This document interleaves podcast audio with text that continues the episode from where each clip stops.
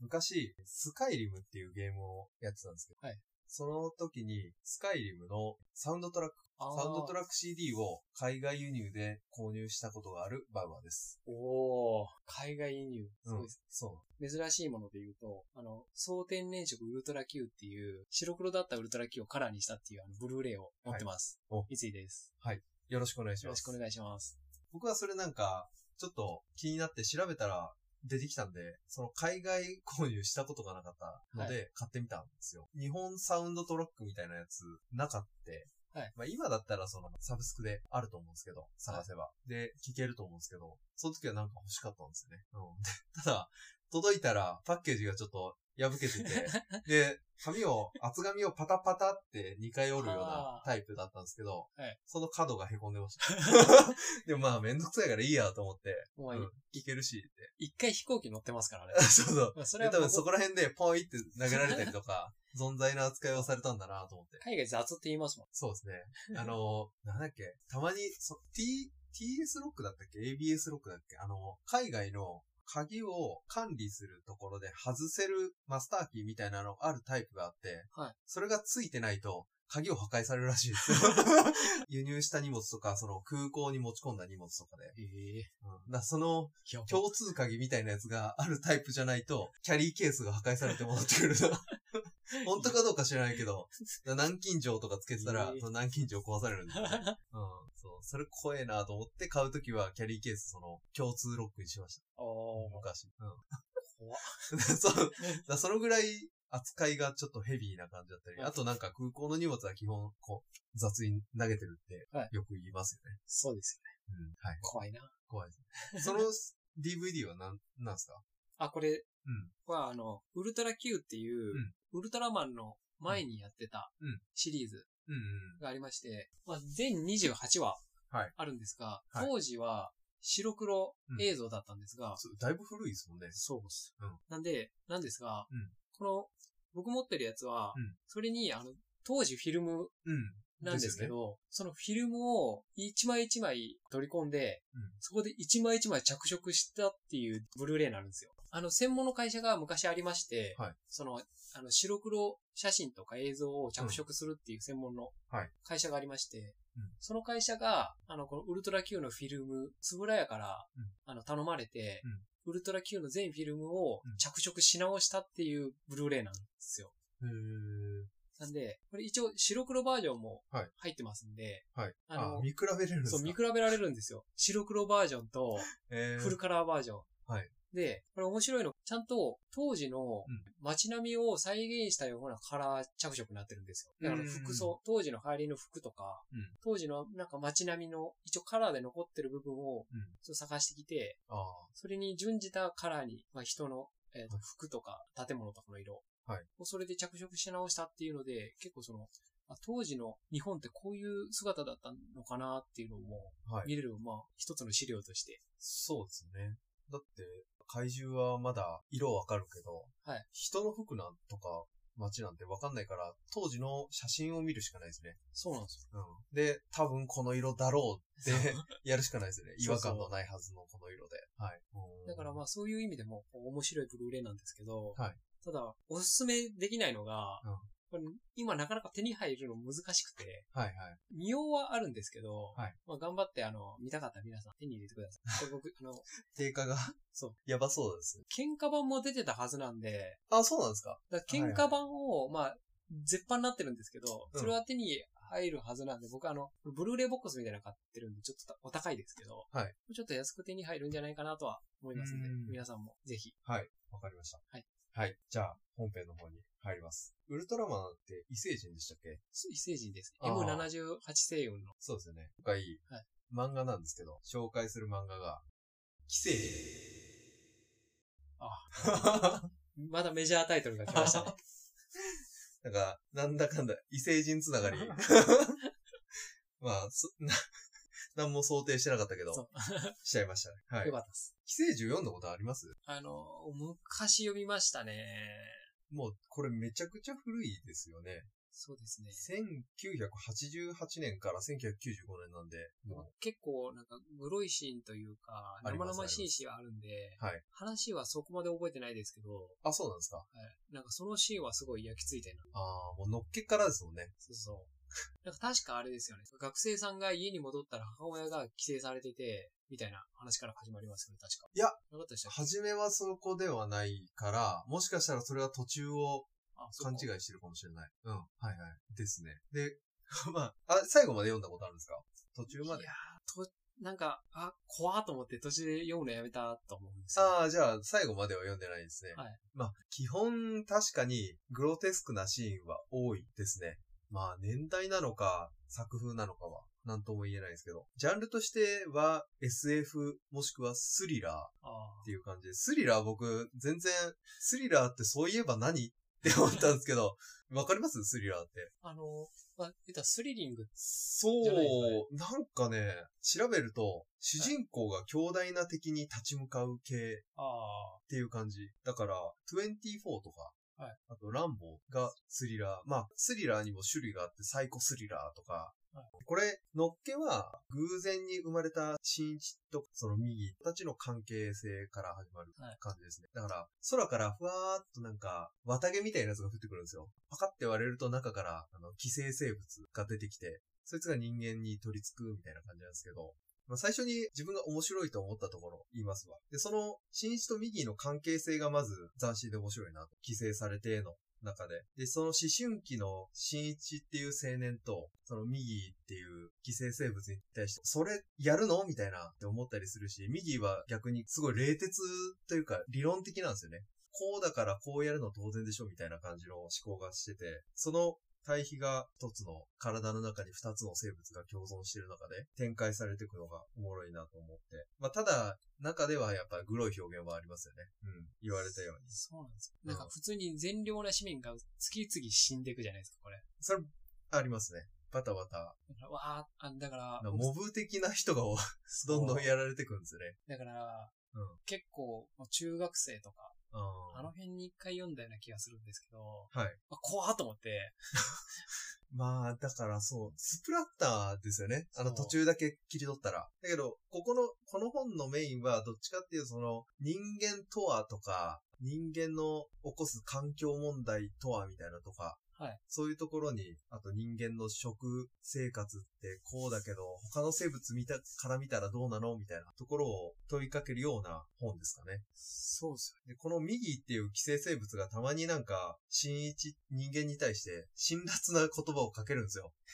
例えば、あの、印象的に、印象に残ってるやつでいくと、なんか、新一が、あの、ミギーとちょっと言い争いになって、はい。で、ミギーにちょっと攻撃的なことを言われるんですよ。で、そこで、あの、ミギーのことを、この悪魔め、みたいな。悪魔って言われた、自分が言われたことに対して、右は悪魔っていう言葉を本で調べたけど、それに一番近いと思うのは人間だぞ。はいだから人間の方がもっといろんな生物を殺して食ってるじゃねえかっていうようなことをふと言うんですよね。そこら辺がなんかぐさっと心に刺さるような。うん。だから、グロいシーンだけが見どころではない。当時のあのうん、中学生の僕はそれを受け止められなかったんで、 わかりますそうなんね、ですそれ。うん。僕もす最初読んだのは、はい大学で、えー、友達に紹介された本だったんですよ。はいその時は、この作者の方も知らなかったんで、あ誰だろうと思って読んだんですけど、ああ、なるほど、こういうことか。あーで、最後、最後まで読むとや結末になるほど、っていう 感じの。完全ハッピーでもないけど、はいまあまあ、それなりな、あの、エンディングです。なるほど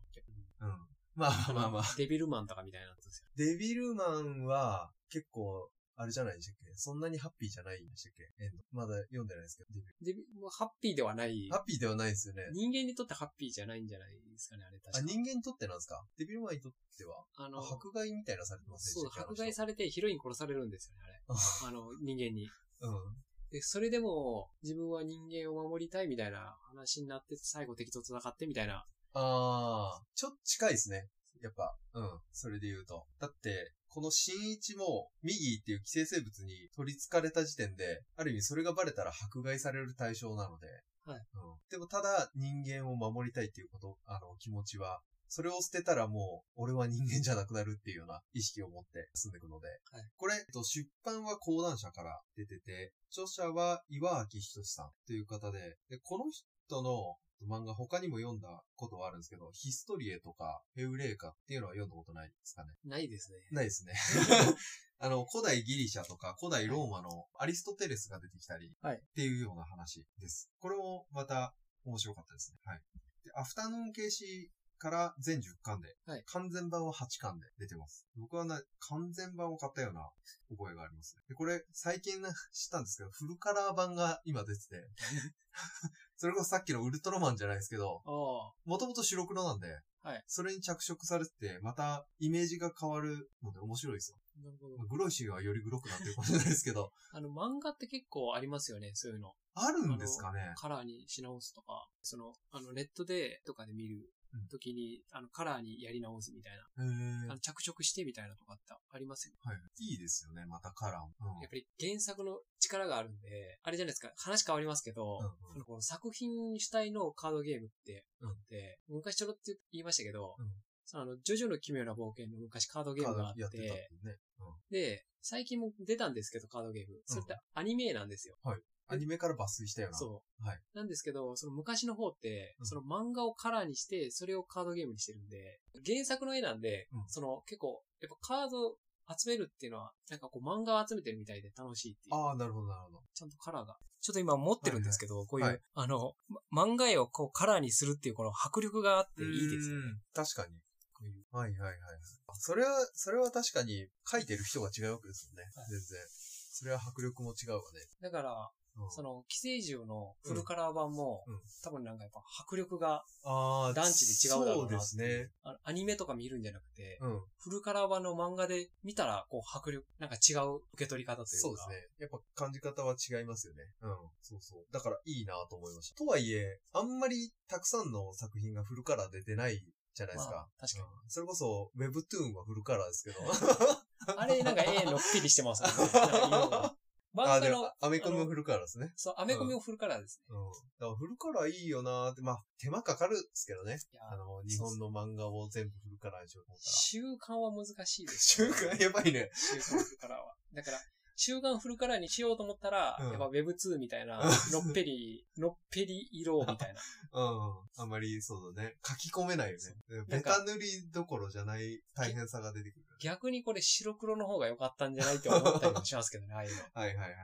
うん、白黒の良さありますからね。そう表現力がすごい。で、ざっとストーリーからいくと、さっき言った地球上にタンポポの綿毛みたいなやつがはい降りてきて、その中に寄生生物がいて、でそれが夜、こう地球上に舞い降りるっていう表現なんで、何体とかは言ってないんですよ。はいで、舞い降りて、そいつらがピューってこう、あの、道端とか走ってって、で、基本的に人間の頭部と入れ替わることを目的にしてるんですよ。であ頭あ、はい。頭部を乗っ取られるんですね、人間は。で中には失敗しちゃって、 犬とか、人間以外に乗っ取っちゃうやつもいるんですけど、そういう感じで、で、頭部を乗っ取られたらもちろん、あの、その寄生生物に乗っ取られた時点でその部分食べられちゃうらしいんで、人間は死ぬん脳を食べられますもんね。 そうですそうです。で、寄生生物、もう賢いのかわかんないですけど、本能的にか、急速にその人間社会に順応して、で、溶け込みながら暮らしてる。でただ、人間が食料、で、この共食いする性質が重要な要素で。はいで、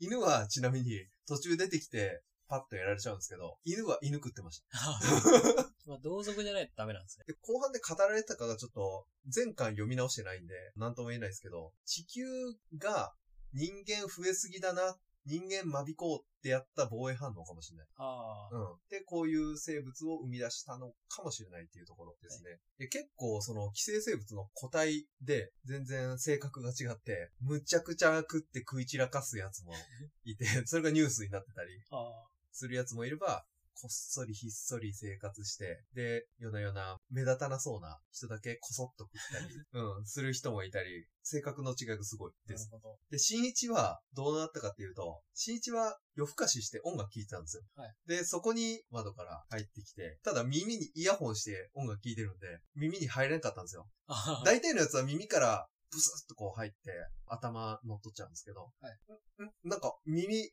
塞がってるけど、みたいな感じで、で、寄生生物、鼻の方に行くんですよ。はいで、やっぱさすがに鼻に寄生生物来たら、なんだこれってなるじゃない ですか。で、新一払ったら、なんか蛇みたいなやつ、あの寄生生物蛇みたいな形状なんですけど、見て、雑誌丸めたようなやつで、戦うんですけど、その時に、その寄生生物、結局入れんかったから、もう力ずくで、みたいな感じで、ピューって飛んで、右手にぐさって触って、右手の中でうにゃうにゃって動きながら、頭の方を目指すんですよ。で、その、頭の方を目指して、や、やべえみたいな感じで、とっさに、あの、イヤホンのコードにギュッとあの、右手縛って、で、血が止まるぐらい縛って、で、そこで、なんか、騒ぎを聞きつけた親が来るんですけど、で、親に、なんか手に、変な、変なやつが、みたいな、言うんだけど、ふと見るとその入った穴もないし、生物もいなくて、お前、麻薬でもやってんのかって言われるんですよ。でだけど、そんなんもいつつ、まあ、そんなんじゃないかと思って、うん。受験でノイローゼでもないかみたいなこと言われて、 その日は寝るんですけど、で翌日変なことばっか起きて、はい結果的に右手に寄生されとるみたいなやつ気づくんですよね。で、その寄生生物に気づいてから、その寄生生物は結局乗っ取った場所っていうのは、一回そう落ち着いちゃったらもう変えられないらしくて、はいで頭を乗っ取られることはないんですけど、それを取り除こうと思っても、新一的には、あの、寄生生物、体を硬くできるので、あと、ぐにょーんって伸ばしたりはい、できるので、強いんですよ。基本的に。人間なんかより。だけど、寄生生物側は、人間の臓器が必要なんですね。はい食べたものを消化したりするのに。ああ。っていうなんか依存してる面もあって、だからその右手に寄生した寄生生物自体は、新一に死なれちゃ困る。はいけど、新一に退治されちゃうのも困るみたいな。っていうような関係性が成り立って。はいだからまあ共存してかなきゃいけないというか。はいっていうところから始まってきます。うん、で、新一の右手に寄生したのが右ってやつ。はいなんですけど、その右は、あのーなんで右っていう名前になったかっていうと自分で名付けました。ああ、うんなるほど。右だから。 右手だ から。うん。安直だけど、結構いい名前なんですよね。で、すごい、最初こそ怖い見た目なんですよ、なんか。はめちゃ最初のワンシーンの右の目とか、 怖ってなるんですけ ど、次の日の右とかめちゃくちゃ可愛くなってるんですよ。なんか、右、愛嬌があって、はいなんか目がぴょんってなんか触覚みたいに出てるんですけど、で、それでフォルムが基本丸いんですよ。はいで、なんかすごい愛嬌ある感じの見た目です。で、めちゃくちゃ勉強熱心で、新一はゴロゴロしてる時に、右は本読んでます。うん。で、どんどん人間の知識とか、動物とはみたいなやつとか、環境に対しての知識とか得るんですけど、序盤はすごい生殖器に興味を持ってます。 で、なんか、新一の考えてることとか、新一の心臓の鼓動とかもわかるんで、新一がちょっと気になってる女の子と話したりするときに、お前はあの子と交尾がしたいのかとかっていうのを 言ってくるんですよ。で、新一はそれ止めたりするんですけど、あと、新一とその女の子が、あの喫茶店、マックかなマックかなんかで飯食ってると、なんか右が不意になんか右手を、あの、チンコの形に してたりして、新一がびっくりするっていうようなシーンもあって。で、さっき言ったように、新一の命が耐えちゃうと、ミギーも死んじゃうんで、はい新一の命っていうのを第一に考えてるんですよね。で、ミギーは他の人間っていうのは、ただのものみたいな感じに考えてるんで、その別の寄生生物がミギーたちと戦うために襲ってきた時とかも、新一学生なんですけど、学生集団の中に紛れ込んでれば、肉の壁があるから、肉の壁で相手の攻撃を防ぎつつ、新一も学生だから紛れてる中からこう、こっそり攻撃できるんじゃねえかとか、っていうような、はい人間からすると冷徹な考えもしてくる。でも後半なんかちょっと考え方とかが変わってくるところもあるので、その心の変化は見どころですね。で、まあ、新一は、新一で、その、元々が人間だけど、だんだんその、右と会話する中で、確かにその、言い返せない面とかあるんですよね。さっきの悪魔は人間じゃねえかみたいなとこ。で、ただ、やっぱ人類を助けたいというような考えも持ってて、でその考えがなくなったら、俺は本当に人間じゃなくなっちゃうというところがあるんで、こう、心が揺れ動きながらこう生活していくと。で、後半のそのメインのストーリーに関わってくる人がもう一人いて、タミヤ良子っていう人がいるんですけど、この人は、その規制された高校教師の人で、数学の高校教師なんですけど、この人普通に学校で数学を教えてるんですよ。あの、序盤、めっちゃ序盤に出てくる寄生生物は、おじさんの頭に寄生するんですけど、あんまり言葉も片言でしか喋れないぐらいの知能なんですけど、この寄生生物はなぜか、乗っ取ったその、数学高校教師の頭も残ってるような。はいだから、記憶が残ってるのかわかんないですけど、イレギュラーなタイプですね。で、この人がその高い知能を持って、ストーリーの後半の根幹に関わってくるはい、深く関わってくるような人です。うん。だからこのたまたま右が新一の右手に寄生しちゃったっていうところから、特殊な寄生のされ方でストーリーが展開していきます。で、その他にも後々、新一たちと親しくなる、顎に寄生しちゃった、あ寄生生物とかも出てきーて、えーもうちょっとでしたね。惜しいところですね。 で、まあ、この本を読むと、本当に悪魔であり、寄生獣なのはパラサイトなのか、寄生生物なのか、人間なのかっていうところなるほど。考えさせられます。 はい。そうそうですね。そうですね。はい。まあ、でも、うんいいんじゃないですかね。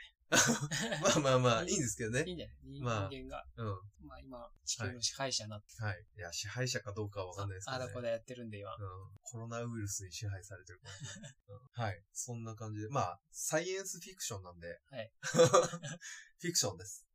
そうはいそうそうです。 そうです、そうですほ。んまのわけない。うんうん まあでも、考えようによっては、その、重大な病気とかもはい、地球が及ぼした、そのね、まあ間免引き的な免疫作用っていう可能性もね、そう考え方もできますし、そまあ、オカルトで言ううと、。あオカルトでもあるんですかそういうジャンル。やっぱ。 100人委員会みたいな、あね、人間の偉い人が、そう、偉い人がうん間引くために、みたいな、はいはいこの国の紛争を引き起こしたりとかそっていうことですか。はいはいはい。ありそう。うん。 なんか、よくわからない偉い人ですよね。黒い、黒いシルエットだけみたいな。う、だから 偉い、はいはいあの、有力者、うん有力者集団が世界の命運を決めてんじゃないかみたいなはいはいはい。陰謀論ありますよね。うんここに竜巻を起こしてやるみたいなとまか。あ、まあ、竜巻ができるかわかんないですけど、まあ、ちょっとコロナだったら、今中国でなんか開発してるから、 あちょっとここいらないことしてばらまいてやれみたいあ、なはといか、はいはい。